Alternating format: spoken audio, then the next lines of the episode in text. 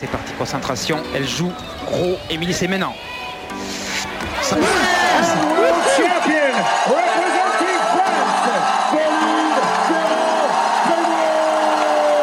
Alors peut-être La Britannique est en train de craquer.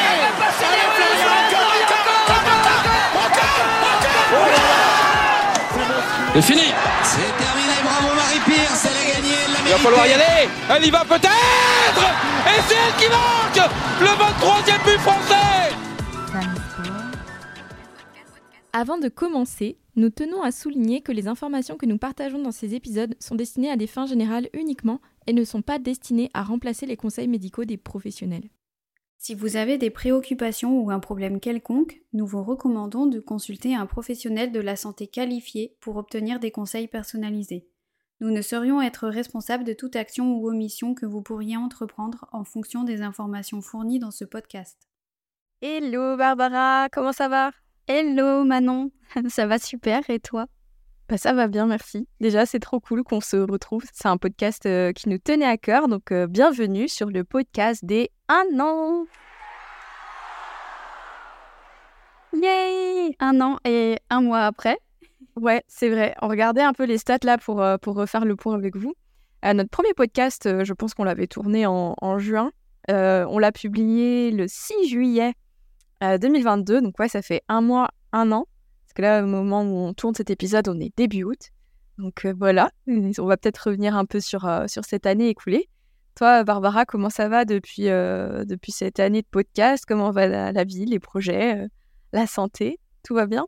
Bah écoute, il s'est passé beaucoup beaucoup de choses en un an, mais je vais pas trop spoiler parce que on va en parler euh, tout au long de l'épisode. Mais euh, très contente d'être là aujourd'hui et euh, encore merci à tous ceux qui nous écoutent, tous ceux qui nous envoient leur soutien, tous vos messages. Ça nous touche beaucoup et ça nous motive beaucoup à continuer. Merci à tous ceux qui nous écoutent et qui nous soutiennent. Je suis amplement d'accord. Et toi Manon, comment ça va?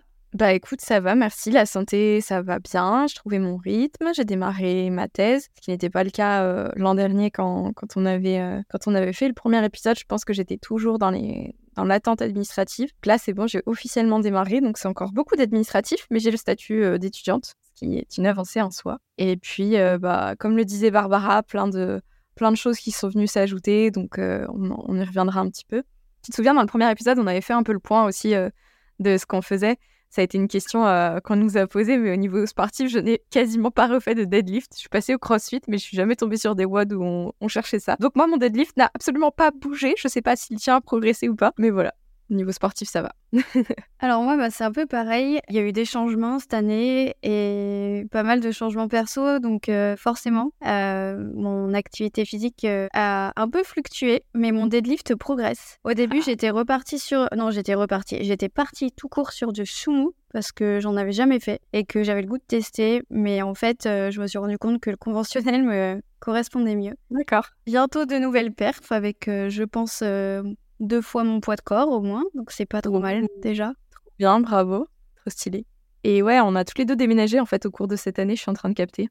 Et euh, à la même période. Ouais, tout à fait. Euh, à- je sais pas si vous vous souvenez, il y a un an, je mettais un peu des stories euh, coucher de soleil que je ne vous mets plus, mais c'est parce que je n'ai plus la même vue. J'ai déménagé juste à côté de la, de la fac, de la fac du tampon. Je fais une thèse sur les cycles menstruels à l'université du tampon. Euh, je vous avoue que fallait le faire en termes de, de jeu de mots, c'est c'est assez, euh, c'est assez marrant. Donc j'ai déménagé juste à côté euh, de, de la fac. Et toi, du coup, tu as fait un plus gros déménagement que moi, je crois. Je suis passée de Albi et je suis retournée à Bordeaux. Donc Yeah, voilà, là je vous écris de Bordeaux. Euh, je vous écris. Je vous, je vous parle de Bordeaux. Et top, top, top. Bon, bah voilà, un bon petit tour déjà niveau perso. Euh, je pense qu'on peut faire le tour un peu des stats. Alors, Femmes et Sport podcast, un an, ça donne 15 épisodes avec un total d'écoute de 8382 écoutes. On est trop contente, ça fait 18 heures d'épisode à peu près. On voudrait vous remercier parce qu'il y a pas mal de personnes qui ont pris le temps de nous mettre des étoiles sur euh, Apple Podcast. Très avis, donc merci pour ceux qui, ont, qui sont allés euh, sur la plateforme. Tous ceux qui ne l'ont pas fait, on vous invite à le faire parce que ça nous aide beaucoup au référencement à être connus de personnes qui ne nous connaissent pas. Euh, mais n'hésitez pas à parler de ce podcast autour de vous parce que bah, ça fait plaisir et vraiment, euh, comme disait Barbara, bah, vos retours nous, nous confortent dans le fait que c'est que c'est une démarche euh, qui vous intéresse aussi et qui peut vraiment apporter. Donc vraiment, Merci, continuez à, à partager tout ça autour de vous. L'épisode qui a le plus d'écoute, t'aurais, t'aurais pensé auquel, toi, Barbara? Tu sais la réponse, mais Je pense que, je sais pas, j'aurais peut-être dit euh, celui sur les performances en fait. ok. Parce que je sais qu'il y a, y, a, ouais, y a beaucoup de monde qui s'y intéresse. Donc euh, j'avoue que j'aurais plus dit celui-ci a priori. Ok, bah je pense que j'aurais misé aussi sur celui-là. Ce n'est pas celui-là, c'est le deuxième qui est le plus écouté. Notre épisode le plus écouté, c'est celui de Marjolaine Piré. Vous avez fait un super témoignage. D'ailleurs, c'était un épisode que tu avais tourné en tête-à-tête avec elle, euh, juste avant Ouais. euh, son, son championnat du monde. D'ailleurs, euh, un titre qu'elle a remporté. Remporté, pardon. Exactement. Donc voilà, un bel épisode qu'on vous invite à écouter si vous ne l'avez pas encore fait et qui parle du Reds, Reds, pardon, qui parle du Reds. Donc, donc voilà, c'était un bel épisode. Et ensuite, donc on a l'épisode qu'on avait tourné sur la performance, la les femmes et les cycles. Et ensuite, euh, le troisième, eh bien c'est le premier, c'est le cycle licorne. Ah, notre fameux. Ouais, notre fameux. Donc, euh, à se noter aussi, c'est vrai qu'on en a fait plus, on en a fait trois en tête à tête et finalement, bah, on va essayer d'en refaire aussi parce que c'était un peu le, le cœur du podcast qui a pris d'autres chemins, d'autres voies, mais, euh, mais c'est vrai qu'on essaiera de refaire des épisodes en duo euh, aussi. Tu voudrais revenir un petit peu sur, euh, sur le podcast? D'ailleurs, ça pourra nous permettre de répondre à la première question un petit peu. Qu'est-ce que vous avez changé dans votre discours du patient grâce au podcast? Donc, si tu veux nous revenir un peu, toi, sur euh, comment tu as vécu cette première année, est-ce que ça a changé un peu ton rapport euh, aux patients Alors, je peux pas dire que c'est que le podcast parce qu'il s'est passé tellement de choses en fait que ce n'est pas que le podcast, mais euh, c'est vrai que la rencontre avec Manon, euh, donc la rencontre avec toi, euh, plus euh, les réflexions qu'on a autour des partages qu'on veut faire, les recherches, bah forcément ça amène euh, des changements. Mais le podcast au milieu de un milliard d'autres choses qui ont été façonnées avec. Mhm. Qu'est-ce que ça a changé dans mon discours aux patients? Je pense que le podcast m'a donné l'envie de plus échanger avec d'autres experts et m'ouvrir à d'autres champs de compétences. Après, c'était déjà quelque chose que, que je faisais, le fait de travailler euh, en, en lien avec euh, d'autres professionnels, mais peut-être que je le faisais plus timidement. Alors que maintenant, j'hésite moins, donc ça, c'est plutôt chouette. Est-ce que je rentre euh, du coup euh, tout de suite dans, le, dans ce qui s'est passé pour moi cette année? Bah oui, carrément. Vas-y, dis-nous tout. Donc en fait, ce qui s'est passé l'année dernière, pile au moment, je pense, où on a commencé le podcast, c'est que j'ai rencontré un chercheur particulièrement génial. Euh, en fait, on m'a envoyé un podcast et on m'a dit Barbara, faut que tu écoutes ce podcast, je pense qu'il va te plaire. Et le podcast, euh, c'était un podcast euh, qui s'appelle Sans filtre, je crois, sur le poids. Et donc, c'est le chercheur Benoît Arsenault qui était invité dans ce podcast. Et donc, j'ai écouté le podcast et là, j'ai eu une révélation. Et je me suis dit, il faut absolument que j'écrive euh, à ce chercheur. Mhm. Donc, Benoît Arsenault, c'est euh, un directeur de, de laboratoire de recherche euh, au Québec. Et il est chercheur au centre de recherche de l'Institut universitaire de cardiologie et de pneumologie au Québec. Et en fait, il travaille sur euh, les facteurs de risque qui sont impliqués dans le développement des maladies, notamment dans le développement des maladies cardiovasculaires, entre autres. Donc, euh, le poids, la nutrition, ça fait partie de, de ces champs de, de recherche. Et je le remercie chaleureusement parce que c'est un chercheur qui est très accessible, qui adore vulgariser euh, des concepts très complexes auprès du grand public. Donc, euh, n'hésitez pas à regarder son travail. C'est vraiment c'est de l'or en barre, quoi. Mm. Donc, vous pouvez le suivre sur Instagram notamment, sur LinkedIn aussi. Et du coup, de fil en aiguille, j'ai commencé à pas mal me documenter sur la grossophobie et l'impact de la culture des régimes dans notre société, occidentale particulièrement. Donc en fait, la grossophobie, c'est l'ensemble des attitudes et des comportements hostiles qui stigmatisent et qui discriminent les personnes grosses en surpoids ou obèses. Donc il faut savoir quand même que on a tous de la grossophobie internalisée, enfin tous. En tout cas, un énorme pourcentage. C'est très prégnant dans nos discours. C'est ça, c'est très prégnant dans nos discours, dans nos pensées, et donc euh, c'est vraiment le fait d'avoir peur de grossir, de d'avoir des préjugés sur euh, les personnes qui vivent dans un corps gros. Typiquement, hein, ça peut être des pensées comme euh, ben, les personnes grosses euh, mangent tout le temps McDo ou elles mangent mal, c'est pas des personnes sportives, c'est des personnes qui sont sédentaires, etc. Donc ça, c'est vraiment des préjugés qu'on a, ou alors le type de pensée comme c'est mal de prendre du poids, ou on est en mauvaise santé si on, on vit dans un corps qui est naturellement plus gros, etc. Donc c'est toutes ces pensées-là et ces préjugés-là qu'on a autour du poids et qui font beaucoup de mal en fait euh, d'un point de vue santé euh, parce que on sait ben, que par exemple euh, l'accès aux soins des personnes qui vivent dans un corps plus gros, elles ont un moins bon accès aux soins parce qu'il y a plein de choses déjà qui sont pas adaptées et puis parce que elles vont avoir tendance à éviter les soins tout simplement parce que il y a tellement de, de stigmatisation et de traumatisme autour de leur poids qu'elles vont avoir du mal à, consulter par peur en fait de tout ça. Et ça c'est dramatique. Et ce qui est dramatique aussi, c'est que bah justement dans le champ du sport et de l'activité physique, c'est potentiellement des personnes qui ne vont pas vouloir s'engager dans de l'activité physique euh, parce qu'elles vivent euh, de la stigmatisation, euh, une faible estime d'elles-mêmes, etc.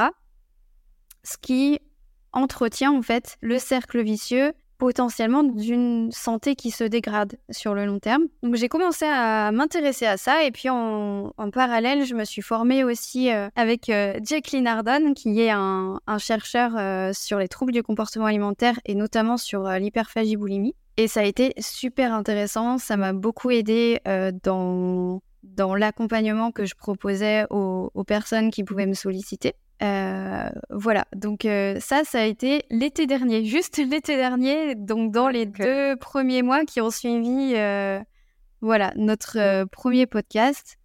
Deux rencontres hyper déterminantes pour toi. Ouais, deux rencontres hyper déterminantes pour moi. Et en parallèle, je me suis formée donc euh, à l'alimentation intuitive et j'ai commencé à pratiquer l'alimentation intuitive euh, dans mes consultations. Euh, j'ai aussi, je me suis aussi formée à l'image corporelle. Donc j'ai pris un virage, on va dire, avec Fameux Sport Podcast. Je t'ai connu qu'à partir du moment où je t'ai proposé cette collaboration, donc je me rends pas compte à quel point il y a eu ce virage. Donc, et surtout, c'est que j'ai embranché avec toi. En fait, j'ai pris une parallèle aussi, c'est que ce sont des concepts que tu m'as que tu m'as apporté aussi, donc euh, je me rends pas très compte. Mais euh, c'est clair que ça a l'air d'être un, gros passage. Je suis arrivée dans la nutrition par le fitness. Et c'est vrai que le fitness, c'est un type de sport euh, qui est relativement tourné sur quand même l'apparence physique, sur le fait d'être tonique, d'avoir peu de graisse, etc., qui est quand même empreint de pensées et de croyances grossophobes. Je suis complètement d'accord avec toi. Enfin, je t'avoue qu'il y a eu un avant-après, moi, sur euh, le podcast avec Sarah. Les bonnes raisons. Et c'est vrai qu'on a brainstormé sur le titre de l'épisode. Et, et ça a été quelque chose, en fait, qui m'a. C'est comme un ricochet. Il y a eu un espèce d'écho sur euh, les bonnes raisons de s'y mettre. Et je trouve que le fitness, quand tu, quand tu relis ça à la raison pour laquelle tu commences cette discipline, elle est empreinte de quelque chose qui est tourné autour de l'image corporelle. Là où il y a d'autres sports, comme euh, le football, parce que tu sais pas, je dis ça parce que c'est la Coupe du Monde des femmes et que tout le monde devrait regarder ça. Mais euh, au-delà de ça, c'est un sport qui est accessible dans la rue, que tu fais pour les copains, que tu fais parce que c'est cool, parce que tu as envie de shooter dans le ballon. Enfin, voilà, on va dire qu'il y a des aspects qui sont moins tournés sur l'esthétique. Le fitness, ça a presque été créé autour de l'esthétisme. Donc, euh, pour moi, c'est une discipline que je vois de l'extérieur parce que je ne l'ai pas pratiqué autant que toi. Euh, et j'estime pas que le crossfit fait partie du fitness, pour le coup. C'est peut-être assez proche, ou c'est peut-être moi qui catégorise mal, mais en tout cas, enfin, on, en reviendra. Mais c'est vrai que je trouve que dans, dans ce sport, c'est des gens qui sont devenus sportifs ou qui sont entrés dans une discipline sportive, mais pour une raison qui est étroitement liée à l'image, qui est étroitement liée à la modification de l'image surtout, pour des bonnes raisons, hein, celle d'être en meilleure santé, c'est-à-dire euh, le manger-bouger, euh, on l'entend toute la journée dans les slogans euh, de santé publique. Euh, je pense qu'on reprochera jamais à quelqu'un de, faire son minimum d'activité physique recommandée. C'est pas trop ça dont il est sujet.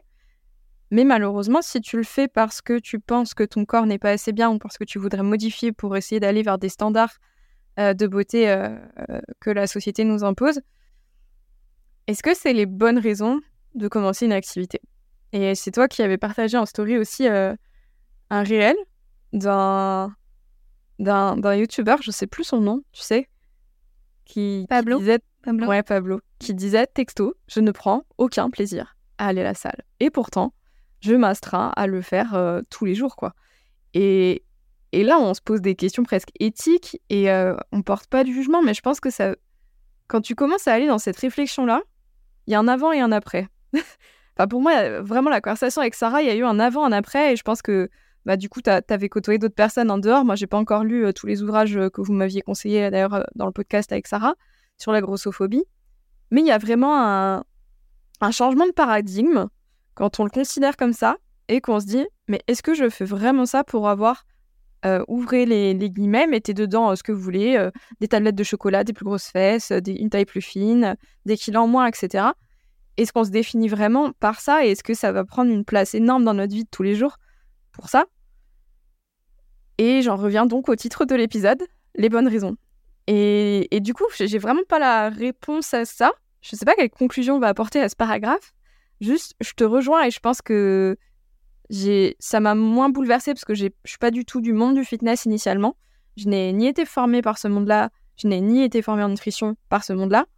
Mais je pense que ça secoue, ça, cou- ça secoue fort les paradigmes et ce que l'on pensait être vrai, en tout cas, une direction qui pensait être quelque chose de juste, quelque chose de bien. En fait, ce qui est bouleversant, c'est de, secouer cette, cette chose-là qui faisait notre quotidien et se dire waouh!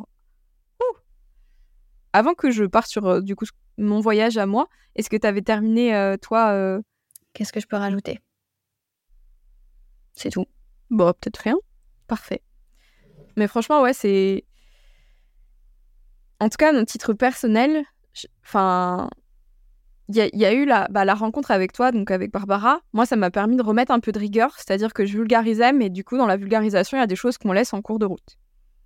Et en tant que thérapeute, j'avais besoin de sentir que la personne embarquait avec moi quand je lui racontais des choses. Et du coup, je pense que tout, toute personne, quand elle a cherché à, à expliquer ce qu'elle sait à quelqu'un, que ce soit vous, euh, à votre enfant de 5 ans, euh, ou à un thérapeute qui l'explique à un patient, ou à un professeur qui l'explique à un élève, il y a des concepts, il y a des choses qu'on laisse au cours de route. Et en fait, moi, te rencontrer, ça m'a permis de remettre un peu de rigueur là-dessus, où je trouvais que j'étais pas assez rigoureuse. En tout cas, ça m'a permis de remettre un peu de... de d'enlever, d'élever mes standards. Je sais pas si tu vois ce que je veux dire, mais moi, j'essaye vraiment d'avoir des, des personnes qui me tirent vers le haut dans mon entourage. Euh, Il y a un- une phrase que j'aime beaucoup qui vient du podcast euh, Génération Do It Yourself et qui dit bah, Vous êtes la moyenne des cinq personnes que vous côtoyez le plus. Et sincèrement, bah, te côtoyer, moi, ça m'a permis de vraiment d'élever mes standards, les exigences que j'attendais de moi et de mon travail. Et aussi de me dire bah, Waouh, ça, je sais pas, ça. Ah ouais, grave, c'est grave intéressant. Bah, en fait, je, je me suis pas assez au niveau sur ce sujet-là, donc je vais essayer de lire pour essayer de comprendre de quoi tu parles. Et en fait, je trouve que ça m'a. Moi, ça a été une stimulation intellectuelle et je me lance rarement dans des projets si c'est pas stimulant pour moi. Et donc, ça a répondu à un appel intellectuel assez fort. Et ça, franchement, bah, c'est trop cool. Et vous vous en doutez, je pense que c'est que le début d'un voyage. En tout cas, je sais pas trop où on veut aller. Et je vais, et je vais du coup prendre le temps de répondre, enfin, de reformuler la question qui nous avait été posée. C'était les objectifs à court, moyen, long terme avec ce podcast. Euh, ben en fait, personnellement, à court terme, déjà, ça me permet de voir des conversations hyper intéressantes avec des gens qui me donneraient même pas l'air dans la rue. Euh, J'exagère un peu parce que je pense que les, chercheurs qu'on côtoie sont très accessibles. Tu l'avais dit avec Benoît Arsenault. Euh, en fait, on se prend rarement des refus. hein. Les gens sont quand même très enclins à partager et essayer de faire cet effort de, de médiation scientifique, de dissémination de l'information. Donc, à court terme, ça nous permet, enfin, même si on est très heureux de nous partager ce, podcast, ce, ce- ce- ces productions, euh, écouté un podcast de Sean de Upside Strength, que, un podcast qui est très très intéressant aussi que je vous recommande. Et disait, faut répondre, ça répond à un but un peu altruiste, certes altruiste, c'est-à-dire qu'on le met à disposition de tous, mais avant tout pour nous. C'est-à-dire que, en fait, nous, ça nous permet d'avoir des conversations hyper intéressantes, de nous enrichir et d'aller un peu plus loin. J'ai vraiment cette image de, de climbing, donc vraiment de monter une montagne. J'ai aucune foutue idée de où est le sommet. Le problème de tout ça et de l'énergie et de mon tempérament, c'est que du coup, je peux m'épuiser à monter sans jamais savoir où je vais. Donc moi, j'apprends à mettre des points d'étape pour pas juste monter et m'épuiser sans trop savoir où je vais. Donc je dirais qu'à court terme, c'est apprendre des choses pour moi, partager avec Barbara, essayer de disséminer l'information. Euh, on a regardé euh, la Female Athlète conférence avec Barbara. Qui était du coup en ligne. C'était une conférence. Il y a deux conférences qui sont hyper importantes dans le milieu du sport féminin et de la recherche. C'est le Women in Sport Congress qui est australien et sa, grande sœur qui est, la première qui a été créée, c'est le Female Athlete Conference donc aux États-Unis. Et dans cette conférence, il y avait quelqu'un qui disait qu'il fallait 17 ans en moyenne pour faire passer l'information d'un papier au terrain. Et en fait, c'est pas possible. Et tu vois, à la fois, au-delà de ce but purement égoïste d'avoir des conversations trop cool et de passer des moments trop cool avec des gens trop cool, euh, en fait, juste, on va pas prendre 17 ans, on va prendre deux heures de podcast et puis on va essayer de vous compiler des données pour que ça avance un peu plus vite euh, et qu'on vous donne les sources si jamais vous voulez aller creuser. Et ça, c'est, je pense, le l'essence même du podcast, c'était, c'est vraiment ça. Donc à moyen terme, je pense qu'on veut continuer ça. À long terme, je pense qu'on veut continuer ça. Euh, je pense qu'il y a un match intellectuel qui s'est passé avec Barbara dans le sens où sans trop mouiller, je pense que ça nous stimule vraiment tous les deux intellectuellement, que aussi, bah, c'est un monde où on est beaucoup, beaucoup. Euh... Enfin, je sais pas si vous imaginez le temps qu'on peut passer devant l'ordi seul à lire, parce que du coup, bah, on lit pas avec tes copains. Euh, et mine de rien, bah, trouver une, une teammate euh, avec qui tu peux partager le dernier article que tu as kiffé, moi, c'est des trucs, euh, je peux, je peux l'envoyer à juste une personne ou deux de mon répertoire. Dire, j'ai lu un papier trop cool, tu vas trop kiffer, euh, parce que bah, il faut apprécier le contexte scientifique, historique, euh, un peu, on sait qui travaille avec qui, donc quand tu vois des collabs entre des chercheurs, bah, t'es content. Et c'est vrai qu'avec Barbara, bah, ça nous a permis d'avoir ce, ce soutien-là. Et je pense qu'à long terme, bah, on aimerait toutes les deux bah, poursuivre ça. En tout cas, moi, j'aimerais poursuivre ça, continuer un peu. pourquoi pas développer des projets un peu plus plus tourné sur la transmission de l'information, pas que de la vulgarisation pour le, tout le public, mais de la transmission de l'information. Euh, et ça, on va, on va très clairement euh, s'y appliquer et essayer vraiment de d'améliorer globalement la prise en charge des femmes euh, dans le sport. Quoi. Donc voilà. Et toi, Barbara, objectif moyen, court terme, long terme, est-ce que tu veux rajouter? Est-ce que ça te parle? Oh, vous l'aurez deviné, on n'a pas du tout préparé le podcast. et je vais, je vais, je vais certainement euh, faire euh, la répétition de certains trucs que tu as dit, Manon. Ouais, bon, moi, c'est spontané. ah, carrément. Euh, je reviens sur ce que tu disais par rapport à l'échange de papier, etc. Et moi, effectivement, le podcast, bon, je, je l'ai dit tout à l'heure hein, déjà, mais le fait d'avoir des discussions avec des experts, mais aussi bah, d'entendre des histoires, euh, c'est hyper, euh, c'est hyper riche, c'est, hyper varié et ça nous permet de, de, faire avancer notre réflexion, je pense, sur euh, des sujets qui sont relativement éclectiques, en tout cas autour de la femme sportive. Mais le fait d'avoir effectivement une teammate à laquelle je peux dire, tiens, j'ai trouvé des nouveaux bébés sur PubMed qui vont te, qui vont te plaire ou des liens que on trouve dans un article et c'est genre une phrase, vous voyez, mais c'est un lien qui est super important et, et, du coup faire le lien et le transmettre euh, à sa teammate pour, euh, pour partager cette euh, belle victoire qui a l'air de rien pour vous mais qui veut dire beaucoup pour nous. du coup, ça c'est ça c'est vraiment très précieux pour moi. Et le podcast sur alors sur le court terme, et eh ben, continuer à faire les beaux montages qui vous attendent parce qu'on a vraiment des super chouettes épisodes euh, dans la boîte, donc euh, ça va être génial. À moyen terme, continuer aussi à avoir une, je pense, une production euh, suffisante de podcasts pour continuer à l'alimenter vraiment régulièrement parce que je trouve que c'est c'est ce qui est important pour garder le lien aussi avec vous parce que ça nous permet, bah voilà, sur sur Instagram de de, de partager des choses plus régulièrement et et vous d'avoir d'avoir vos messages et c'est vraiment super important pour nous. Donc euh, ça à moyen terme. Et puis à long terme, comme Manon le disait, euh, peut-être une transmission un peu moins vulgarisée, mais euh, plus, plus qualitative encore sur, sur effectivement ce qui se passe pour nous en coulisses. Parce qu'en fait, mmh. sur le podcast, vous avez, vous savez, c'est comme sur Instagram quand on dit vous avez 1% de la vie des gens. C'est ça sur le podcast, vous avez 1% de ce qu'on apprend, je crois. C'est ça. Allez, deux. deux on fait un effort et qu'on synthétise, mais c'est clair que. C'est ça. 2% de, de ce qu'on peut apprendre et de ce qu'on aimerait vous partager. Et, euh, et, comme Manon le disait, bah, 17 ans, c'est beaucoup trop long. Et, et moi, c'est vrai que mon but, déjà avec mon compte Instagram, hein, c'était le cas. Mais euh, quand, euh, quand Manon m'a proposé de faire un podcast, oui, effectivement, le but, c'était de se dire, OK, bah, on, sait des choses qui potentiellement peuvent aider des gens euh, gratuitement, de manière accessible, rapidement, c'est trop chouette, quoi. Et que ce soit euh, d'une simple information à, euh, à juste un indice qui, qui peut vous faire dire, OK, bon, bah là, il faut que je consulte.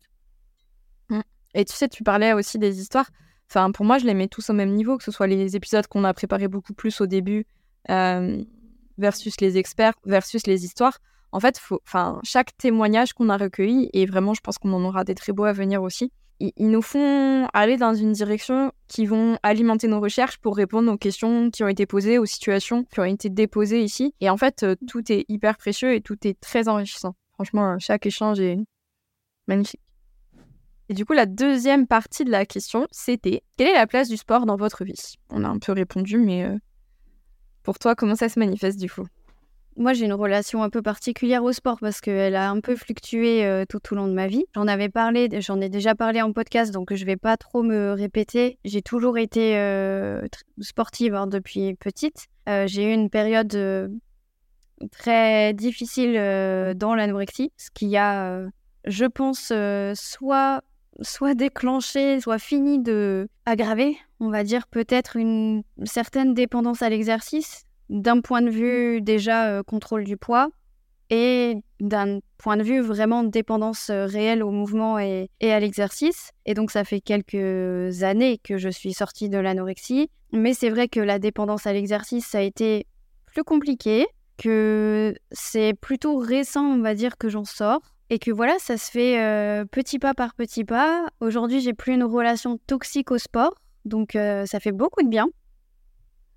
Même s'il y a encore des fois où, où c'est pas évident. Mais en gros, je, je continue à m'entraîner euh, comme j'en ai envie. J'ai pas euh, d'objectif euh, particulièrement, que ce soit en termes de charge, en force, en musculation ou, ou en course à pied ou quoi que ce soit. Je n'ai pas d'objectif de performance de volume d'entraînement, etc. Je m'entraîne au feeling pour l'instant et ça porte plutôt bien ses fruits. Donc, euh, donc c'est là où j'en suis et euh, en termes de temps, euh, bah forcément ça a bien diminué par rapport, enfin si je compare à une époque non comparable finalement.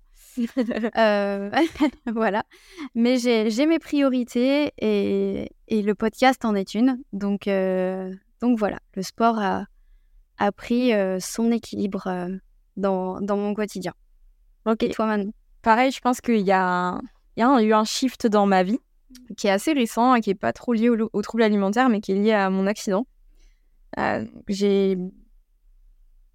C'est rigolo parce que je sais qu'il y a plein de, de personnes de, de plein de moments de ma vie qui écoutent ce podcast, que je vous vois sur Instagram, je vois que ça écoute euh, et qu'il y a toujours des petits likes et tout, donc merci déjà à vous, je pense que vous le reconnaîtrez. En fait, j'ai commencé par la gym avec mes sœurs, euh, où très clairement j'étais vraiment pas bonne. Je, crois qu'il faut être assez honnête avec soi-même. C'est un sport euh, qui nous a développé beaucoup de choses, je pense l'abnégation en tout cas, euh, et la résilience. Et, mais c'est clairement pas un sport où je me suis épanouie. Parce que j'étais vraiment pas bonne, donc en termes de performance, t'as même pas un sentiment d'auto-efficacité, un sentiment de... de- Enfin voilà quoi, je veux dire, quand tu galères sur tous les mouvements alors que toutes tes copines passent des souplesses arrière, des flips, des saltos, euh, au bout d'un moment, enfin t'es juste frustré. Je me sentais pas bien juste au corps, donc euh, bon, j'avais déjà un rapport au corps qui était qui était pas ouf à cette époque. Et par contre, euh, bah, il y a eu une personne qui s'appelle Manon qui m'a amené au handball, qui est devenue ma, qui était ma meilleure amie à l'époque, et qui m'a dit viens au handball. Et en fait, ça a été la révélation. Il faut savoir que j'étais nulle en coordination, mais alors euh, scandaleux. Le premier, euh, le premier entraînement que j'ai fait, j'ai fini au cage parce que je ne savais pas faire dro- gauche-droite-gauche, qui est quand même la base quand tu veux aller au but. Et donc, euh, le truc m'a pris la tête. Et en fait, quand j'ai vu qu'au dans les cages, on me demandait rien d'autre que d'arrêter les ballons. J'ai dit, très très bien, je vais y aller et ça va très bien se passer. Et en fait, ça a été une vraie rencontre. J'ai eu quelqu'un qui m'a soutenu qui s'appelait Karima, qui était l'ancienne gardienne de, de but de la, de la sélection d'Algérie. Et en fait, euh, bah, c'est elle qui m'a accompagnée sur ce long, euh, long, long chapitre de ma vie qui a été le handball. Euh, du coup, il y a vraiment la Manon handballeuse. Enfin, il y a beaucoup de personnes de mon entourage qui me considèrent encore comme ça, alors que c'est un sport qui a disparu de ma vie actuellement. Mais c'était vraiment handball matin, midi, soir. J'étais fourrée tout le temps, tout le temps au gymnase. Euh, quand j'étais pas dans les buts, j'étais sur le terrain pour les plus jeunes à, euh, à coacher. Et je suis devenue arbitre aussi, donc au niveau régional, jusqu'au niveau régional. Euh, et quand j'étais ni arbitre, ni coach, ni joueuse, et ben j'étais à la table de marque. Quand j'étais pas à la table de marque, j'étais dans les tribunes. Et quand j'étais pas dans les tribunes, j'étais à la buvette. À la buvette. ah ouais, bah tu donnais la main euh, ou tu prenais des prix. Mais ouais, le handball, c'était genre la colonne vertébrale de ma vie. Et je pense que ça a longtemps fait partie de mon identité. Je me suis définie comme telle. Enfin, vraiment, c'était des années extraordinaires. Et comme je te disais, ça m'a réconcilié sur le côté image corporelle parce que c'était pas un sujet. Il y a que ma taille qui a été un problème, mais c'est venu assez tard finalement dans, dans, ma pratique. Et en parallèle de ça, du coup, j'ai euh, pas mal fait d'autres sports. En fait, j'étais dans, dans, un collège qui proposait énormément d'activités d'une ESS. J'ai eu la chance de faire euh, les championnats de France de badminton en équipe. Euh, donc, c'était vraiment une super expérience aussi. J'ai fait de l'APPN, activité physique de pleine nature, où en fait, on faisait de l'escalade, de la course du kayak, du VTT, du trial, du cross-country. Enfin, vraiment, j'ai fait un paquet de sports pendant cette période. C'était vraiment euh, un contrat qu'on avait passé avec mes parents. C'était tant que les niveaux scolaires suivent, je peux faire ce que je veux. Donc très clairement, à moins de m'organiser. Alors, à l'heure actuelle, je ne sais pas du tout comment j'ai fait quand je vois le temps que ça prenait, mais ça a tenu. Et je pense que ça, ça me sert encore toujours dans le sens où aujourd'hui, je sais que c'est... Enfin, du coup, il y a un système un peu de récompense qui a toujours été instauré dans le sport, moi, vis-à-vis vis, -vis de ça. Non pas par rapport à la nourriture, même si à un moment donné, ça a été plus compliqué. Mais sur le côté, tu pourras faire autant de sport que tu veux et t'amuser avec tes copains et voir tes copains si ton travail est fait. Et du coup, moi, il y a toujours ce truc un peu autour de ça, en mode, euh, ben, en passesse, j'ai tout arrêté quand j'ai passé le concours de médecine. Donc, ça a été un moment très difficile quand tu passes de 20 heures de sport par semaine à, zéro, avec euh, plus de sport d'équipe, euh, nouvelle ville, euh, nouvelle vie, pas d'amis. Enfin, vraiment, je me suis exilée pour passer mon concours à Vichy. Et du coup, ce que j'ai mis en place à cette époque, c'est d'aller courir le midi. en gros, c'était vraiment mon truc de je bosse le matin, je vais courir une demi-heure, je rentre et je bosse toute la journée jusqu'à ce que la nuit tombe, on se couche et on recommence. Et du coup, ça a été vraiment un espèce une espèce de, de, truc récompense de la journée, c'est-à-dire quand tu dois réviser toute ta journée pour ton concours. Ce truc positif de ta journée, c'est quand tu vas courir, c'est que tu t'aères. Et du coup, il y a de nouveau eu ce, rapport un peu à l'exercice, mais sur lequel je me définis, je le définis pas comme problématique. C'est ma carotte en fait. Et dans, dans comment j'arrive à, à accomplir mes projets, comment j'arrive à organiser ma vie, en fait, je sais que c'est quelque chose qui va me tempérer, qui va me permettre d'évacuer beaucoup d'hyperactivité, euh, qui va me permettre aussi de, rencontrer des gens, de me sortir de moi, ma tête, mes pensées, euh, parce que des fois, ça va beaucoup trop loin et beaucoup trop vite là-dedans, et ça fait vraiment du bien aussi de penser à rien. Et c'est un des, rares moments où j'arrive à, lâcher. Et donc, euh, je disais qu'il y avait eu un avant-après, c'est que du coup, à La Réunion, quand j'ai débarqué, je me suis mis comme tout bon kiné qui vient à La Réunion, c'est-à-dire 80% de la population en kinésithérapie. Je suis partie dans le trail. J'ai préparé la Zambrocal Trail. Donc, c'est une des petites sœurs des courses du Grand Raid qui se fait en relais. Donc, je m'étais alignée pour faire un 60, un 60 km avec 3000 de D+, ce qui cas, du coup, bah, de nouveau euh, un programme, de nouveau une rigueur à l'entrepreneur. Et en fait, du coup, c'était l'année du Covid. Donc, euh, j'ai eu cette euh, préparation à moitié pendant le confinement. Enfin, c'était un peu bizarre, mais c'était vraiment chouette. J'ai été entraînée par Joël Hoss, euh, qui m'a clairement fait passer à un autre niveau physiquement. Enfin, c'était vraiment super. Euh, j'ai vraiment beaucoup apprécié le chemin pour aller jusqu'à cette euh, compétition que je n'ai pas réalisé en fait parce que un annulé à cause du Covid et de deux j'ai eu un énorme accident de VTT le jour de la où la course aurait dû se conduire et et je vous disais qu'il y a eu un avant, un après ça, c'est que là, j'ai eu quasiment, eu beaucoup de problèmes, notamment un gros polytrauma, suivi d'un Covid long. Et que là, euh, bah, j'ai pas pu reprendre le sport. J'ai dû arrêter littéralement toute activité physique parce que j'étais incapable de le faire pendant presque neuf mois, voire un an. Ça a été hyper dur. J'ai remis beaucoup de choses en perspective hein, sur euh, qui je suis. On a parlé déjà dans plein d'épisodes, mais l'identité de sportif. Mm. Et, euh, et c'est assez récemment là que j'arrive de nouveau à courir. Donc, enfin bon, dans les j'ai une lésion ligamentaire au niveau cervical supérieur, donc euh, une grosse instabilité cervicale qui m'a causé énormément de céphalées, qui m'a causé énormément de problèmes au niveau cognitif, neuro. J'ai eu un Covid long, ce qui fait qu'au niveau cardio, j'ai eu d'autres problèmes qui se sont surajoutés. Vous rajoutez ça un déconditionnement physique global euh, où vraiment j'avais plus du tout de muscles nulle part. Donc ça a été vraiment un... Enfin j'ai dû me faire opérer du coude et du poignet aussi accessoirement que j'avais cassé pendant l'accident. Et donc, il y a eu un avant-après. C'est que y a je suis passée de c'était un besoin, une drogue, enfin une nécessité, un truc où j'étais trop contente, etc., à rien, et à j'aimerais mais je ne peux pas. Et ça, je le souhaite à personne, sincèrement, à aucun sportif. Mais ça a été euh, très compliqué. Parce que je n'arrivais même plus à marcher. Enfin, vous dire que les premières fois où j'ai remarché, je devais porter une minerve tellement j'avais mal à la tête quand je remarchais. Quoi. C'était vraiment très très compliqué les impacts, très très compliqué de porter ma tête, très compliqué, euh, très compliqué sur beaucoup d'aspects. Et donc maintenant, le fait de pouvoir courir une demi-heure, donc euh, pour revenir un peu à la notion d'objectif, c'est que je n'ai même plus d'objectif sportif. Je suis allée à un point de déconditionnement qu'en fait, euh, juste refaire du sport était un objectif et que j'arrive même pas à me fixer et que même me dire que je vais courir un 10 km, enfin, c'est un discours, c'est une question que j'ai posée je sais pas combien de fois à mon kiné. Je, l'ai déjà posée en pleurant, en me disant c'est pas possible, je vois pas comment c'est possible avec mon cou, je vois pas comment je pourrais recourir un jour. Et, euh, à force de travail, d'abnégation, de réassurance, de plein de choses, hein, je, de- suis vraiment passée euh, du côté chronique en plus euh, de la douleur. Et ben maintenant, ça me paraît plus si invraisemblable. Et donc en termes d'objectifs, c'est déjà juste continuer. J'ai commencé le crossfit. Euh, Il y a un truc hyper chouette dans le fait de vous avez compris, je pense que je suis pas trop portée sur l'accomplissement, mais beaucoup plus sur le. Sur le... J'ai que le mot anglais aujourd'hui, donc euh, je sais pas comment je vais y arriver, mais le the journey. Donc le, le trajet, le voyage. Le voyage. Le voyage pour y aller. Et en fait, j'aime beaucoup être nulle dans quelque chose et devenir meilleure, ou moins nulle en tout cas. Et au CrossFit, ça cochait vraiment toutes les cases. C'est-à-dire que je n'avais jamais porté ni une dumbbell, ni un kettlebell, ni une barre, ni rien de ma vie. En gym, comme je vous le disais, j'étais épouvantable. Donc en fait, j'arrive avec un niveau ultra débutant un corps qui arrive à peu près à collaborer de nouveau. Et donc, euh, et donc bah, maintenant, c'est le crossfit où j'y vais vraiment pas, petit pas, comme on dit ici. J'arrive même pas encore à me fixer des objectifs parce qu'au niveau de la santé physique, c'est encore compliqué, que mon corps réagit pas comme je l'aimerais. Mais déjà, je prends du plaisir, je fais des trucs, euh, je suis contente d'apprendre des nouveaux trucs. J'arrive à courir une demi-heure sans, sans problème, sans le payer. Donc, c'est voilà, c'est vraiment cool. Et je pense que au-delà de la pratique du sport, enfin, moi, c'est c'est un ADN, c'est un truc qui me passionne, qui rafoule, oula, qui rafoule, qui rapproche les foules. Qui rafoule le nouveau verbe du Larousse 2024. On adore. Bref, ça rafoule du coup.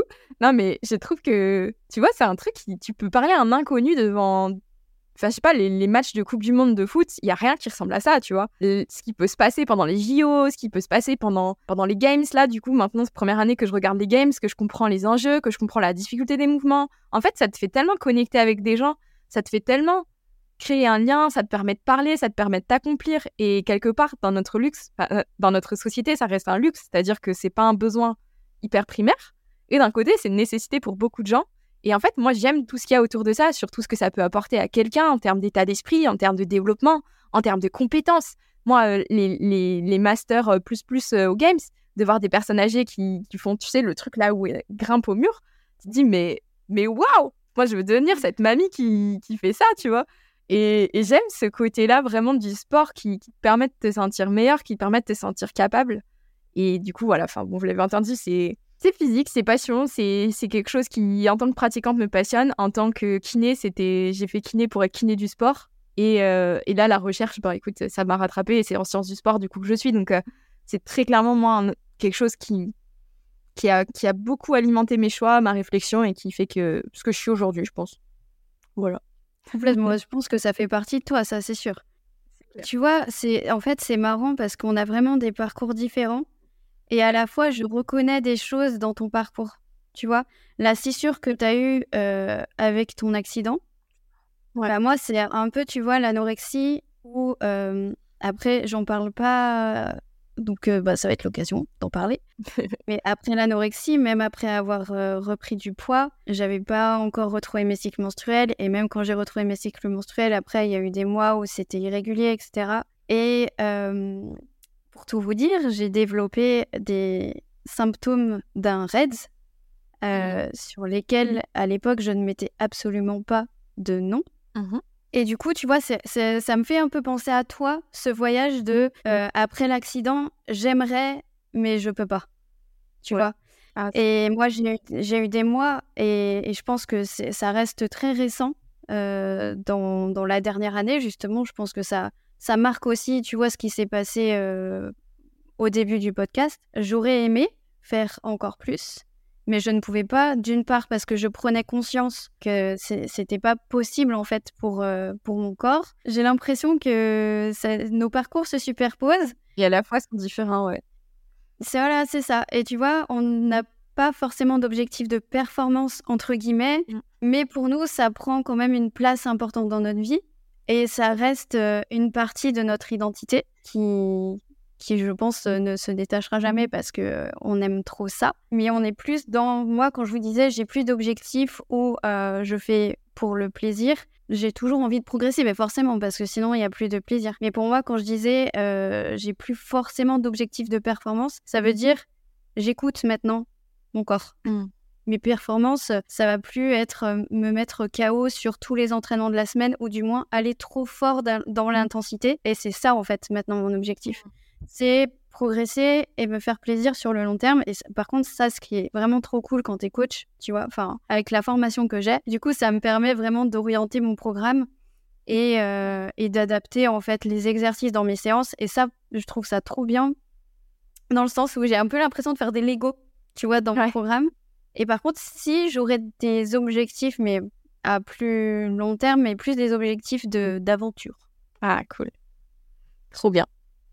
Ok. Eh ben, écoute, je te propose qu'on passe aux quelques questions qu'on nous avait posées. Ouais.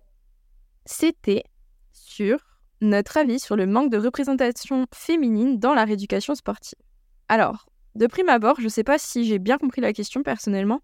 Je la vois avec deux versants, donc on va essayer de répondre aux deux. Je ne sais pas si la personne qui a posé cette question parlait du manque de représentation, par exemple, de kiné dans le sport de haut niveau, kiné féminine, ou est-ce que c'était par rapport à la rééducation des femmes euh, au niveau sportif? Du coup, ça te va si je commence, Barbara, puis tu complètes si jamais tu vois autre chose? Je pense que c'est mieux que tu commences. Alors, du coup, sur le côté représentation des kinés femmes euh, dans la rééducation sportive, en fait, je pense que la culture du sport en général, et pour revenir un peu sur l'exemple du foot ou du rugby, être une femme dans un vestiaire d'homme, il y a quelque chose qui n'est pas déconstruit dans la plupart des environnements où, genre, il peut se passer des choses et il y a des, y a des, clubs qui veulent pas s'encombrer de ce genre de problème. Je pense que c'est accordé que très peu de crédit euh, au sérieux et au professionnalisme de cette personne, de cette potentielle kiné euh, dans un staff. Il y a plein de contre-exemples maintenant. Euh, je connais énormément de kinés femmes qui sont, qui sont kinés pour euh, des clubs euh, sportifs d'hommes. Je pense à Clémence Bien-Aimée. Sur Instagram, il y a une kinette qui gère aussi le club de handball dans la région parisienne. Léona Kiné Sport aussi, qui est du coup plutôt dans le sud, qui rééduque énormément de sportifs. Je pense qu'il y a des portes qui sont ouvertes en tant que femme rééducatrice qui n'étaient pas forcément d'emblée conçues ou genre dans la conception de l'esprit des gens, c'était pas possible.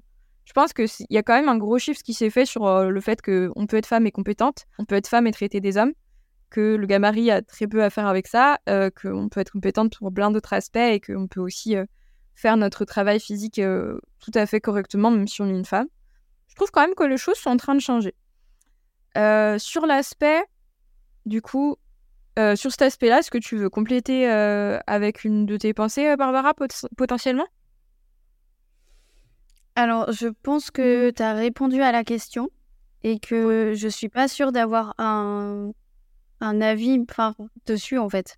J'ai plutôt un avis euh, neutre parce que j'ai pas, j'ai pas la représentation, tu vois, de ce qui se passe dans le domaine de la kinésithérapie et, et du coup, j'ai pas forcément de, d'autres, euh, d'autres choses à ajouter. Ok. Moi, je rajouterais juste un truc, c'est que sans s'embarquer sur des grands débats à propos de la discrimination euh, des sexes, etc., euh, on aura toujours beaucoup plus de choses à prouver, de chemin à faire pour aller travailler dans un environnement sportif masculin qu'un homme. Dans le sens où tu devras toujours prouver ton sérieux 4 ou 5 fois plus qu'un mec à qui on ne posera même pas la question s'il va travailler avec des jeunes filles ou dans un club sportif féminin de haut niveau. C'est-à-dire que euh, j'ai eu la chance de participer à une masterclass avec Doris Martel euh, pour la NBA, qui nous a clairement dit que c'était une des questions que les employeurs posaient si jamais un jour on voulait, euh, on voulait postuler en NBA. Il y avait des coups de fil qui étaient passés aux anciens endroits où on avait travaillé pour savoir s'il y a eu des histoires avec des joueurs. Voilà. Donc quand je vous dis histoire, c'est potentiellement si on couchait avec des joueurs, des choses comme ça. Donc je suis pas sûre que l'inverse est fait si les hommes postulent en NBA féminine. Sincèrement. J'allais dire, est-ce que c'est fait dans, le, dans l'autre sens, quoi? Non, mais c'est pour ça. Donc, euh, si tu veux, je pense qu'il faut être. Mais comme, au même titre qu'au niveau racial, euh, on peut pas se rendre compte des efforts qui sont faits quand on a des dénis de faciès. Et en fait, euh, je pense que quand on est blanche européenne, on se rend pas compte de discriminations euh, qui sont faites quand on n'est pas, quand on représente une majorité à la fois genrée, à la fois raciale. Et encore, euh, je sais que je suis, on va dire, euh, je, suis cisgenre, donc euh, je m'identifie au genre euh, auquel je suis née, euh, au sexe auquel je suis née. Euh, mais du coup, euh, dans, dans le monde du sport masculin, être une femme dans le monde du sport masculin nécessite une éthique, une rigueur, une droiture, où en fait vous n'aurez le droit à aucun écart. Et cette réputation pourra vous valoir votre place potentiellement. Donc, il y a des mentalités qui changent, avec un gros mais. On vous, vous loupera pas s'il y a ne serait-ce que le début d'une histoire sur un truc. Alors que soyons très clairs, vous faites ce que vous voulez de votre corps, de vos fesses, avec qui vous voulez, tant que les deux personnes sont consentantes, que, etc., etc. Je pense que vous connaissez euh, la notion de consentement. Donc, à la fois, il y a du changement et les mentalités évoluent. Je pense notamment à l'entraîneur euh, du Clermont Foot euh, masculin, qui est une femme, et ça se passe très bien. Donc, il y a des choses qui changent. Et d'un côté, pour le moment, ces femmes-là, elles sont arrivées à ce poste-là avec une droiture exemplaire. Je sais, j'ose même pas imaginer les montagnes auxquelles elles ont fait face, et ça veut dire qu'elles ont fait c'est carré, carré, carré, pour que d'autres personnes, les générations à venir, aient peut-être un peu plus de flexibilité pour obtenir les mêmes postes. Donc euh, je pense que rien n'est impossible. Continuez de taper aux portes et elles s'ouvriront. Et au niveau de la manque de représentation féminine dans la rééducation sportive, euh, ce qui m'est venu en tête en lisant cette question, c'est aussi les protocoles de rééducation du ligament croisé antérieur chez la femme. À la fois parce que bah, c'est là où il y a le plus de survenus de blessures euh, entre les sexes, bah, c'est bien chez les femmes. Et pour le moment, la rééducation n'est pas genrée du tout. Est-ce qu'elle doit le devenir? C'est une vraie question. J'ai pas spécialement d'avis sur la question et je pense qu'actuellement on n'a pas les outils scientifiques ou la base scientifique solide pour dire oui oui il faut individualiser cette prise en charge, cette rééducation. Mm. Euh, je pousse un peu plus loin le raisonnement. Donc là, je vous parle du ligament croisé qui est, une atteinte qui va, être, euh, qui va toucher les hommes et les femmes.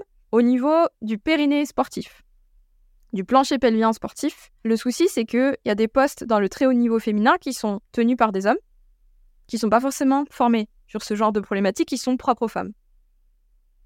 Et là, du coup, effectivement, il y, a une question. Est-ce que ces personnes sont capables d'identifier qu'il y a une problématique sur un aspect féminin, donc par exemple une aménorrhée, par exemple un trouble du plancher pelvien? Et auquel cas, si ces personnes qui n'ont pas les compétences, est-ce qu'elles sont au moins capables de référer, identifier les acteurs vers qui ces sportifs de haut niveau devraient être rééduqués?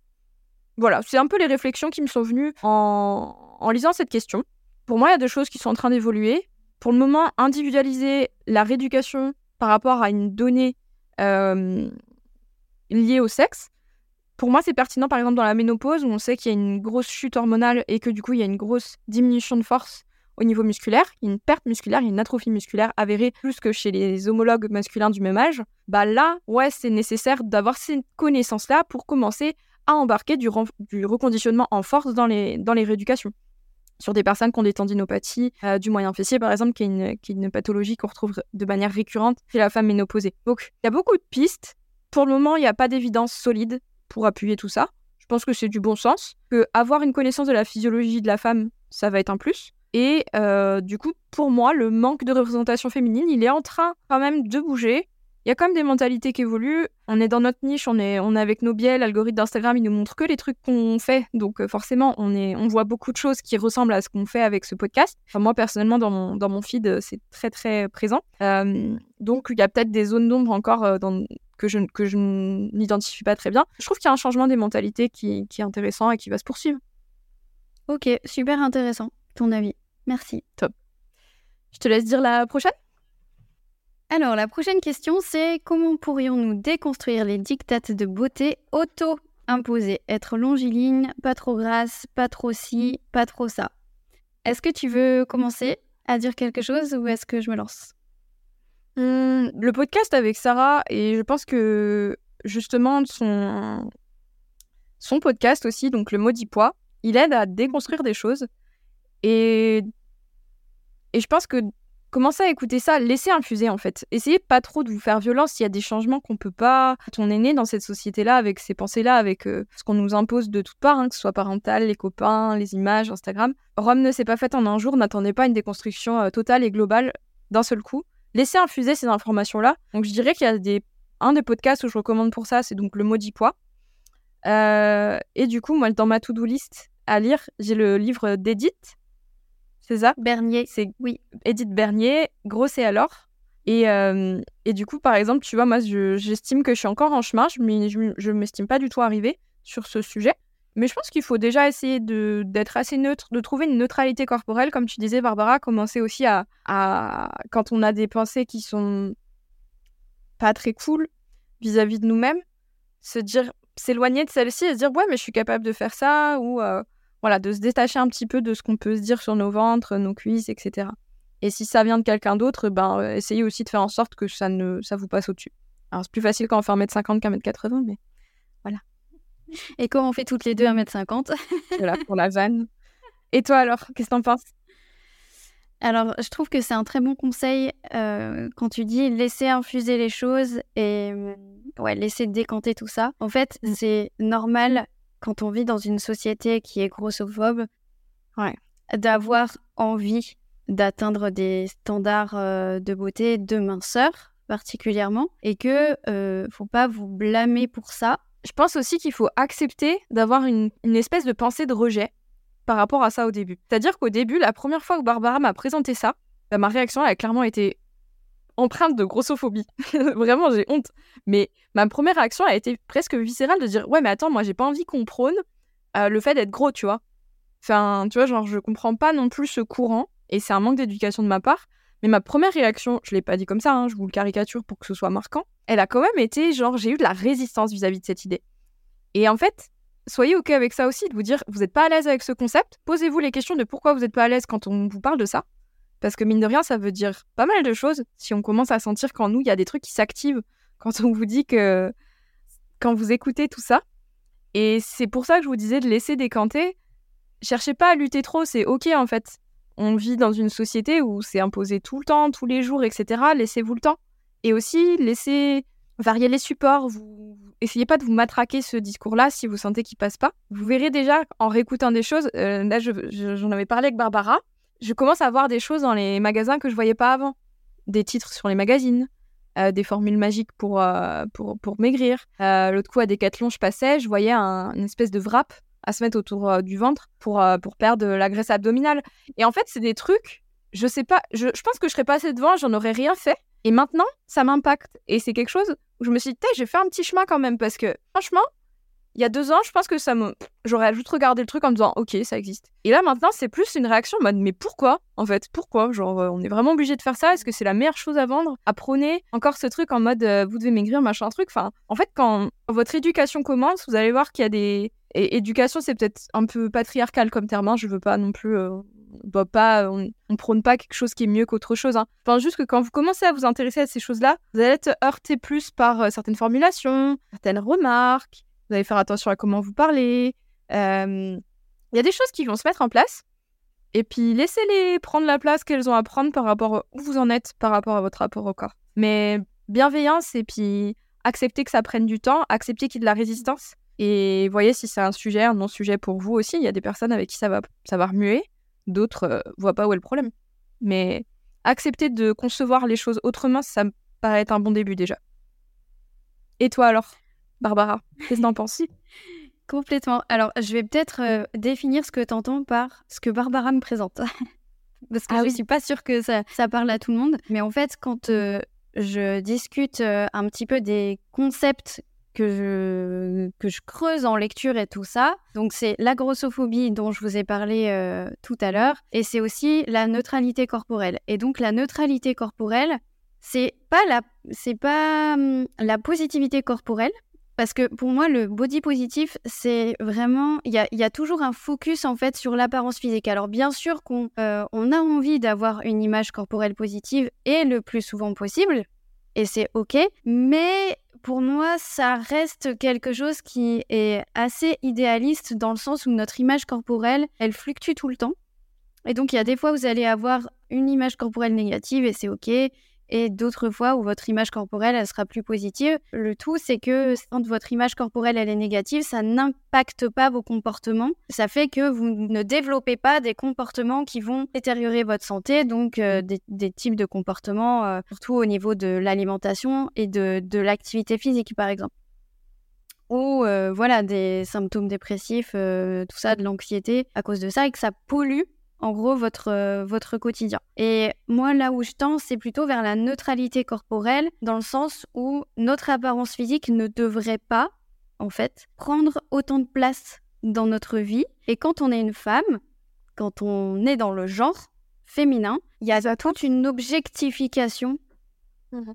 La société a des attentes. C'est ça. La société a des attentes vis-à-vis du genre féminin à propos de son apparence physique et de son apparence corporelle. Et donc les standards de beauté qu'on nous impose, notamment le, ben là c'était être longiligne, pas trop grasse, pas trop ci, pas trop ça. Et les standards de beauté, c'est quand même euh, être euh, le moins grasse possible, voire athlétique, etc. Mais en fait, c'est vraiment de se détacher de cette idée que notre corps est un objet et que nous sommes des objets. On a genre, euh, j'ai dit un milliard, mais je pense qu'on a un milliard puissance 100 mille autres choses à faire que de se préoccuper de son apparence physique et que l'apparence physique ne devrait pas en fait être le moteur principal de, de vos comportements et de vos habitudes de vie d'un point de vue santé. Que ce soit activité physique ou euh, alimentaire. Mmh, mmh. Complètement. Est-ce que ça va? C'est top. Le mouvement, en gros, qui est alors plutôt euh, issu des, États-Unis, qui, parle pas mal de neutralité corporelle, c'est la santé à tous les poids, donc c'est H-A-E-S, Health at Every Size. Et en fait, quand Manon tout à l'heure vous disait, j'ai eu un, comportement de rejet qui était, moi je veux pas qu'on, en gros, on prône la grosseur. C'est ça, et fait le corollaire en fait en disant ouais, mais tu vois, en séance de kiné, quand j'identifie quelqu'un qui pour moi a des, a des, facteurs de risque, peut développer autre chose, tu vois, tu vois, j'aurais du mal à dire qu'il faut pas. En tout cas, je crois qu'une des premières pensées que j'ai eues, c'était ça. Et du coup, la neutralité corporelle, si vous voulez, et euh, ce mouvement, ça, veut, ça ne prône pas que l'obésité, d'accord, est healthy. ça promeut l'idée que toutes les personnes ont le droit d'être respectés dans leur intégrité physique et mentale, quel que soit leur poids et leur forme corporelle. Ce qui est complètement différent. Ça veut dire que quelle que soit votre apparence physique, quel que soit votre poids, et on pourrait généraliser à quelle que soit votre ethnie, quel que soit votre genre, complètement. complètement. Vous avez le droit d'être respecté et de respecter votre corps. Et ça, c'est quelque chose que je dis souvent. C'est pas parce que vous n'appréciez pas forcément encore, parce que ça se travaille, votre, euh, votre apparence physique ou votre, euh, votre image corporelle, que, que vous, n'avez, vous ne pouvez pas le respecter. Votre corps, vous en avez un. Et je vous assure que c'est de quelqu'un qui revient de loin qui vous le dit. Respectez-le. Parce que plus vous êtes copain avec, euh, avec lui et, et, mieux ça se passe. Hein. Mais en gros, comment déconstruire les dictates? Je dirais déjà diversifier vos réseaux sociaux parce que c'est très, très vecteur, euh, comme Manon le disait. Hein, ça, euh, dans l'algorithme, vous avez que des choses qui vont aller dans le sens de ce que vous aimez voir. Il faut vraiment diversifier votre, euh, votre feed pour avoir une diversité euh, corporelle dans votre feed qui soit euh, représentative en fait de, la, de ce qui se passe dans le monde. Puis au-delà de, hacker l'algorithme, je pense que déjà être conscient qu'il y a l'algorithme, je pense que c'est ultra important.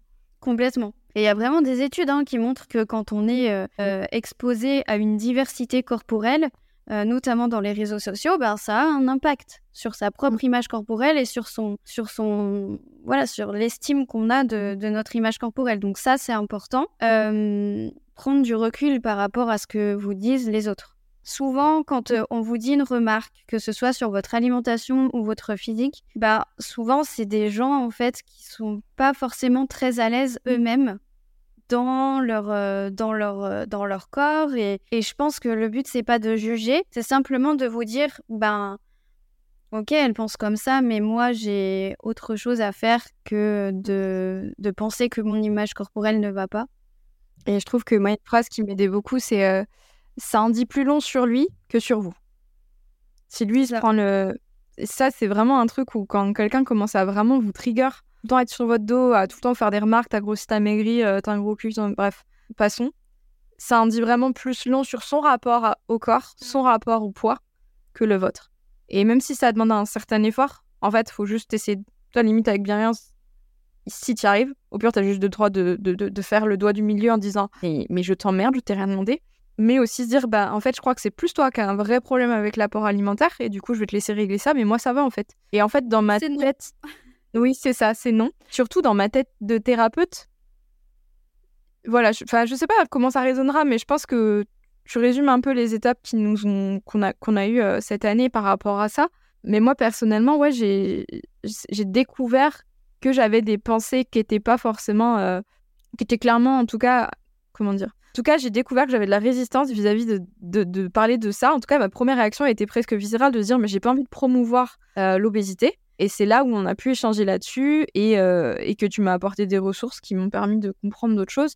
Et je pense que il y a tout un travail de, de documentation qui est nécessaire pour, euh, pour aller dans ce sens. Donc, aller vers, euh, vers d'autres supports aussi que les réseaux sociaux, peut-être. Les podcasts en sont un très très bon exemple. Où, pour le coup, vous n'avez pas l'image, vous allez plus vous concentrer sur euh, le son, le timbre de la voix. Je vais reprendre euh, des choses qu'on a dit dans un épisode qu'on publiera après, mais euh, je vois une personne, qu'est-ce qu'elle me dit? Est-ce que son visage, il est plutôt heureux? Il est plutôt triste?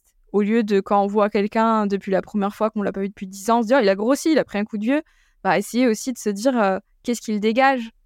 Donc vous voyez, c'est des petites choses comme ça. Soyez pas trop dur avec vous-même. Vraiment, on est emprunt là-dedans depuis des années, des, des années, des années. On a tous grandi dans cette société. Mais essayez de voir les choses un peu autrement. Ça, c'est, ça peut être un bon point de départ pour, euh, pour aller de l'avant par rapport à tout ça. Complètement. Et j'ajouterai un dernier point là-dessus, si tu me le permets. Vas-y, vas-y, vas-y. C'est la comparaison. La comparaison. C'est clair. Pourquoi? Parce que la comparaison, c'est vraiment quelque chose qui est normal, qui va être automatique. On va vraiment avoir besoin de nous évaluer nous-mêmes en nous comparant à autrui. Parce que on a besoin de, de références externes, en fait. On peut avoir tendance à se, à se comparer à des personnes qui sont, qu'on juge, en fait, mieux que nous. Ça s'appelle la comparaison ascendante. Donc, c'est le fait vraiment de se comparer à des personnes qu'on voit mieux que nous dans un certain domaine. Et donc, généralement, dans l'aspect physique, c'est à des Ouais. personnes qu'on juge plus attractives que nous. C'est injuste finalement de se comparer toujours à des personnes qui sont mieux que vous. Si vous comparez toujours à des personnes qui sont mieux que vous, bah, vous vous sentez toujours en échec. Et du coup, voilà. Moi, ce que je trouve intéressant, c'est vraiment de vous détacher en fait de l'importance qu'a votre apparence physique et votre image corporelle dans votre vie et de développer euh, eh ben, les, les valeurs qui vous correspondent, les valeurs que- qui vous sont chères. Et petit à petit, bah, vous verrez que vous vous détachez de l'importance qu'a le physique dans votre, euh, dans votre quotidien, finalement, et qu'il y a des choses beaucoup plus importantes. Et ensuite, il y a même, je trouve, un rapport à l'autre qui change. Dans le sens où il n'y a plus de... Ah bah, elle, elle est super jolie, elle doit être comme ci ou comme ça, euh, ou je l'envie, ce genre de choses. Que la personne en face de moi, je sais pas en fait euh, si elle est heureuse, en bonne santé, etc. Si, si elle vit une vie épanouie en fait. Donc maintenant, je, voilà, quand je, si je peux être déclenchée, ben oui, parfois sur la comparaison, notamment sur les réseaux sociaux, hein, c'est plutôt, c'est plutôt ça, je trouve le problème. Ça m'apporte rien de, m- de me comparer. Et c'est, c'est pas ça qui définit ma valeur personnelle. Tout à fait. Je suis d'accord. Stop. Voilà, je crois que j'ai, fini mon envolée lyrique pour cette Ça question. fait... Mais c'est top, franchement, je pense que c'est cool aussi d'avoir nos points de vue et euh, aussi d'avoir un échange qui est un peu plus naturel, pas... parce que on fait d'autres choses que lire des études scientifiques aussi. Donc c'est cool euh, de pouvoir aussi juste s'exprimer sur, euh, sur des sujets. La dernière question, c'était un peu complexe. C'était de savoir si c'était intéressant de quantifier la charge mentale intrafamiliale dans le modèle biopsychosocial des femmes, du coup. Et en fait, bah, c'était un petit challenge quand même. Enfin, dans le sens où le modèle biopsychosocial, moi j'avoue que c'est pas c'est pas un domaine d'expertise, quelque chose que je connais parce qu'on l'aborde en kinésithérapie, mais c'est pas il y a déjà euh, suffisamment de débats autour de ça. Euh, pour vous le définir, en fait, le modèle biopsychosocial, c'est une représentation de l'être humain dans lesquels les facteurs biologiques, psychologiques et sociaux sont considérés comme importants simultanément au maintien de la santé et au développement de la maladie. En gros, vous n'êtes pas que de la biologie, vous n'êtes pas qu'un muscle posé sur un fémur ou euh, très clairement des multifides posés sur des vertèbres lombaires. Et c'est des modèles qui ont été définis notamment par rapport à la lombalgie initialement, pour essayer de comprendre tout ce qui se jouait autour de la douleur euh, et de l'invalidité des patients qui avaient mal au dos. Si je dois faire vraiment très très schématique, euh, ce serait vraiment se dire qu'on considère l'individu dans tout ce qu'il est au quotidien. Normalement, on ne devrait même pas faire de scission, on devrait parler et traiter de l'humain avec tout ce que ça comporte dans toutes les sphères de sa vie. Quand on commence à concevoir ça, il y a plein de choses qui expliquent qu'il y, a des y a des choses qui peuvent être différentes, différentes au niveau de la charge mentale de la femme. Du coup, moi, je vais m'appuyer sur euh, une réflexion que j'ai entendue de Guillaume Millet sur une de ses conférences euh, sur l'Ultra Trail. Et sa réflexion, c'était il n'y a pas beaucoup de femmes inscrites sur les ultras. Et pourtant, en théorie, c'est là où elles sont censées performer le plus parce que c'est là où elles sont meilleures en endurance sur du long cours les hommes. Mais en fait, lui mettait ça en perspective de la préparation nécessaire à un ultra trail. Et du coup, c'est là où il mettait en évidence des choses qui sont en lien avec la charge euh, mentale de la femme. C'est qu'en fait, est-ce qu'elle s'autorise les mêmes sorties par rapport à la, à la gestion de la maison qu'un homme quand elle prépare un ultra trail Est-ce qu'elle s'en sent capable? Quand tu vis dans une société où euh, très clairement on on t'objectise beaucoup ou on te fait pas forcément comprendre que le sport euh, c'est une possibilité. Je vous invite à lire un livre qui s'appelle Free to Run. 1960, on n'a toujours pas le droit de, faire des compétitions en course à pied. Les femmes n'avaient pas le droit de porter un dossard dans des compétitions officielles. Mm. Donc, la charge mentale, en fait, c'est. Elle est. Elle est... J'ai envie de montrer l'image d'un parapluie. En fait, il y a un truc plus global sur le fait de faire du sport quand on est une femme est-ce que dans ton mariage, c'est OK? Est-ce que dans ton couple, c'est OK? Avec la personne avec qui tu vis, est-ce qu'elle est OK que tu aies le droit au même, euh, même temps horaire que tu le souhaites? Sincèrement, je vous le souhaite. Si vous écoutez ce podcast, sachez que c'est genre. Euh, enfin, bref, c'est normal en fait. Enfin, vous n'avez même pas à, revendiquer ça. Mais il y a, quand même encore des, des milieux culturels où c'est pas, pas forcément valorisé. Euh, le sport au féminin. Donc, euh, tout ce qui est question de la charge mentale au niveau du biopsychosocial, je pense qu'en tant que thérapeute, si, ce modèle biopsychosocial vous intéresse et que vous essayez de l'intégrer dans vos prises en charge quand vous avez une femme en face de vous en rééducation, c'est une nécessité. Je pense notamment quand tu viens de, donner la vie à un enfant, ce qui est toujours, toujours, toujours négligé quand on fait du postpartum, et même chez un homme qui, qui est jeune parent, c'est le sommeil. C'est-à-dire que vous, êtes en vous traitez des adultes qui sont en privation de sommeil, très clairement. Et ça, en fait, dans la charge d'entraînement, c'est vraiment négligé, y compris chez les hommes. Mais eux aussi, ils partagent leur nuit. Qu'en fait, il y a tout ce truc-là autour. N'oubliez jamais qu'en face de vous, vous avez un individu. Charge mentale de la femme va y avoir différents pôles, mais euh, à l'image de ce que je vous ai dit par rapport à, la NBA, euh, les femmes qui ont des postes assez élevés, des fois, elles font trois fois plus de travail pour prouver leur place. Déjà, elles ont un syndrome de l'imposteur généralement. En tout cas, elles, engagent beaucoup d'efforts et parfois il y a une charge mentale inhérente à ça parce que, bah, en plus de ça, peut-être qu'elles allaitent encore, peut-être qu'en fait elles sont en charge du ménage, peut-être qu'elles sont en charge de beaucoup de choses et la charge mentale c'est pas du tout un mythe. On a beaucoup plus de charge mentale que les hommes et je vous invite vraiment à écouter un podcast là-dessus. J'ai conseillé à beaucoup d'individus masculins de mon entourage et à chaque fois le retour est unanime. C'est Mindsplaining, un super podcast pour euh, justement euh, déconstruire un petit peu et comprendre cette notion de charge mentale qui est hyper intéressante et qui. C'est pas un mot tabou, en fait. Elle doit être partagée.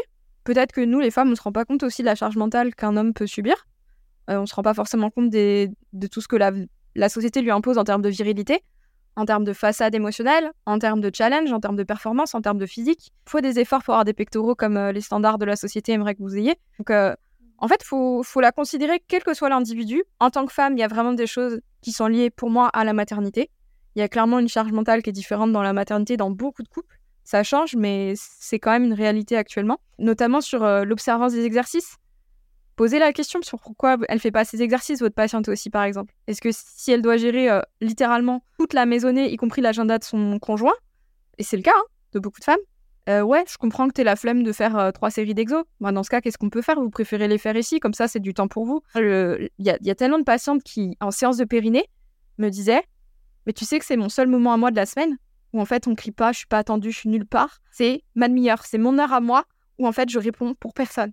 Le téléphone en plus il est loin de moi, j'ai pas de notification et c'est juste moi et moi et vous. Oui. Et en plus c'est un moment intime, mais, mais en fait soyez conscient de ça. Il y a des femmes pour qui c'est une réalité. Le seul moment de la semaine, ça va peut-être être la séance de kiné qu'elles vont partager avec vous, la séance, le moment du médecin. Posez la question de si ça va. Il y a aussi malheureusement beaucoup de dépression dans, dans le, postpartum précoce. Donc, euh, ouais, pour moi, c'est une nécessité. Cette charge mentale, elle est, elle est, elle est différente. Et sans vous citer de formation, sans réfléchissez à écouter ce que vous dit la personne. N'hésitez pas à demander où elle en est dans sa vie, si ça va, si elle dort bien. Il y a plein de, il y a plein de portes d'entrée sur lesquelles vous pourrez aller, mais voilà. Il n'y a rien qui, qui, qui, qui est interdit. Enfin, je sais pas trop comment dire, c'est pas ce que je veux dire. Sur la question du sommeil, vous pouvez vite aller sur la question de la nutrition aussi. Est-ce que ça va en ce moment? Est-ce que vous avez des fluctuations de poids? Des personnes ont parlé un petit peu de la grossophobie. En fait, le mouvement dont vous parlez, euh, Barbara, la santé à tous les poids, euh, c'est aussi parce que, en fait, une personne qui est très, qui, vous paraît skinny, qui vous paraît hyper euh, musclée, etc., elle n'est pas forcément en bonne santé, en fait. Elle est peut-être en énorme détresse psychologique et physique Euh, elle a peut-être des problèmes que vous ne soupçonnez pas du tout. Et en fait, ben, du coup, il y a, y a quand même une, une ouverture à avoir par rapport à ça.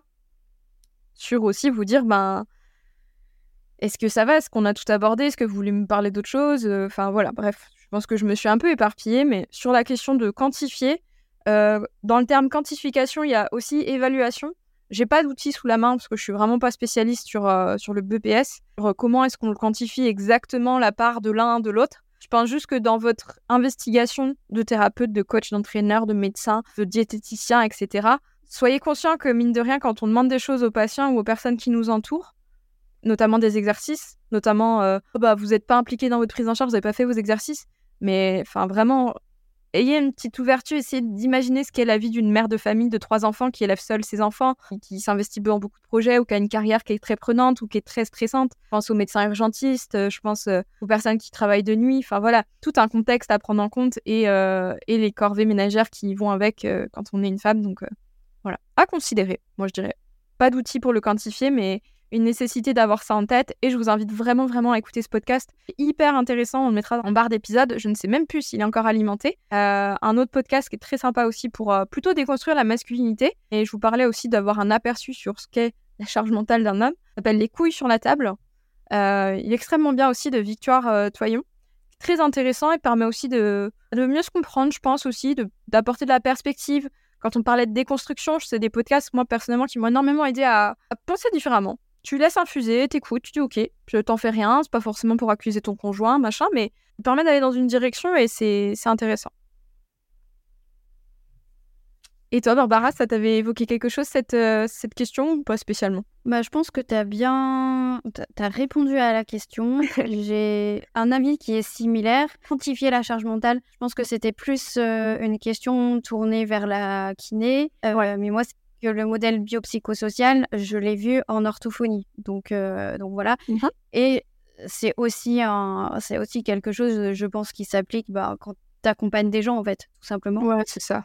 Et j'ai un avis similaire au tien, dans le sens où tu ne peux pas euh, considérer l'individu uniquement euh, dans le moment de la séance dans le moment de la séance, quoi. Je veux dire, un individu a toujours euh, euh, des, des, obligations, des charges euh, externes, externes au moment où on la rencontre. et, et c'est comme ça, et on doit, on doit faire avec. Et effectivement, après, comment la quantifier? Ben, Comme tu disais, moi, je, je, ne saurais le dire. Et c'est aussi ben, apprendre à connaître la personne et à, à créer une relation de confiance, en fait, mmh. avec elle. Tout à fait. Pour avoir un tableau d'ensemble de la personne sans omettre de, choses euh, qui pourraient effectivement impacter les moments d'échange avec elle. Mm. Que ce soit en kiné ou dans un autre euh, type d'accompagnement. Parfait. Eh ben nickel, je pense qu'on a fait le tour euh, de tout. Merci Barbara pour cet épisode. On a bien, bien échangé, c'était cool. C'était super chouette. C'est cool de se retrouver euh, aussi, parfois en tête à tête. Tout à fait.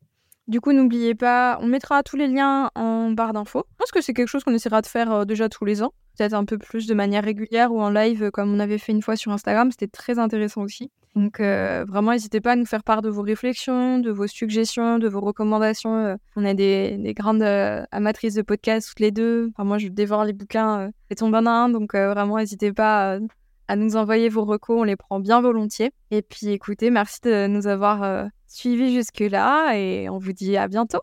À bientôt. Bye bye. Merci à toi d'avoir été jusque-là. Si tu as aimé cet épisode, n'hésite pas à laisser 5 étoiles sur ton appli de podcast préféré et des commentaires bien sûr. N'hésite pas à nous dire ce que tu as aimé ou ce que tu voudrais voir améliorer. Et dans notre prochain format d'interview, si tu veux écouter quelqu'un en particulier, sur le sujet de la femme sportive.